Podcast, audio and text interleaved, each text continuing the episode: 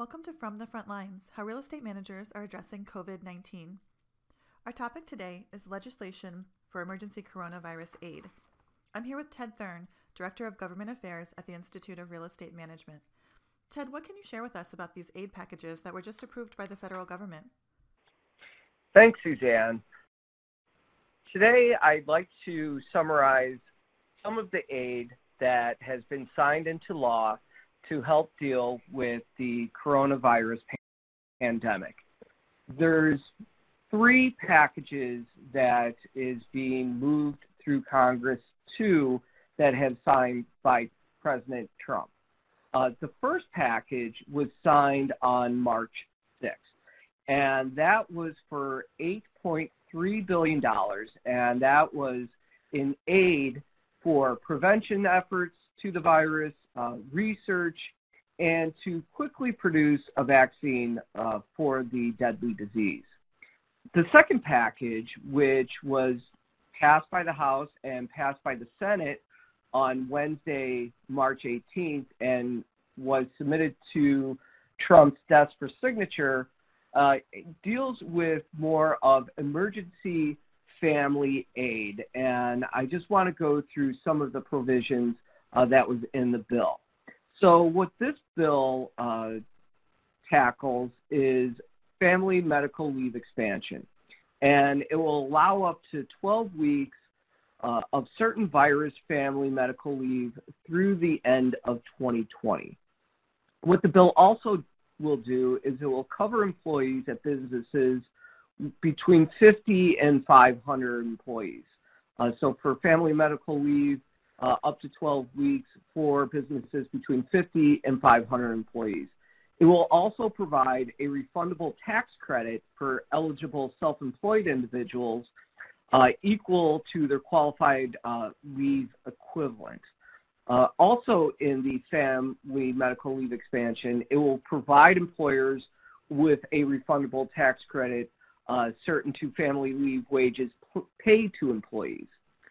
What also what this bill will do, it will address paid sick leave expansion. So it will allow two weeks of certain virus-related paid sick leave through the end of 2020. Again, it will cover employees at businesses with fewer than 500 employees. Uh, another refundable tax credit eligible for the self-employed individual, uh, again, equivalent to their sick leave equivalent and will provide employers with a refundable tax credit equal to certain uh, paid sick leave uh, paid to employees. What it will also do is that it tackles Medicare, Medicaid, health insurance, and unemployment changes. So it will require insurers, private insurers, Medicare, Medicaid, and other federal programs to fully cover the testing and related services for the coronavirus without uh, cost sharing to the individual. It will increase funding to Medicaid to help cover uninsured populations. It will provide additional funds for certain programs aiding the elderly. Uh, it will also increase funding for emergency transfers uh, to state employment programs. Um, it will also increase flexibility for states to modify un- unemployment policies based on the effects of the coronavirus, such as waived work search requirements. And there's also a third package that's being negotiated uh, in Congress right now. And you may have seen some news elements on this. Uh, it's a package that can range anywhere from $750 billion to a trillion dollars. And this is uh, the economic bailout that Congress is addressing.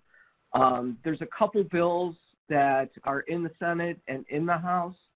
Uh, what it focuses on is a $50 billion uh, airline uh, bailout for loans it will also include 150 billion in loans to other impacted sectors. It could possibly also include individual payments to all adults. So that range could be anywhere to $500 to $1,000 for every adult. Uh, it, it, could also increase um, small small business loans to cover up to six weeks of payroll for employees making up to $80,000. Uh, specific to the property management industry, uh, it's also uh, including provisions right now dealing with 1031 exchanges. So it's advocating for an extension of the 45-day uh, replacement project time period. Uh, so they're looking, since businesses are closed, they're looking to add an extension to this time period. Uh, they're also looking extensions uh, with the Treasury to allow for extensions in the opportunity, opportunity zone dates. Uh, so I'm not quite sure the length of that extension, but uh, it looks like there will be an extension included in this third package. And uh, there will also be an IRS extension. What I understand right now is taxes will still be due on April 15th. But if you do owe the government money from your taxes, they are putting on a 90-day extension.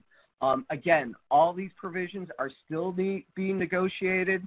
Uh, the final bill has not yet been settled on, so uh, these provisions in this third package are still subject to change. Uh, that's what we know right now. We will keep members updated as this process uh, goes through negotiations, and uh, please feel free to contact uh, our office if you have any questions uh, or need further information on any part of these bills. Thank you so much, Ted. Please continue to visit our page dedicated to providing updates and resources to support real estate managers in making informed decisions during this time. If you have additional questions about this topic, please email ilegislation at irem.org.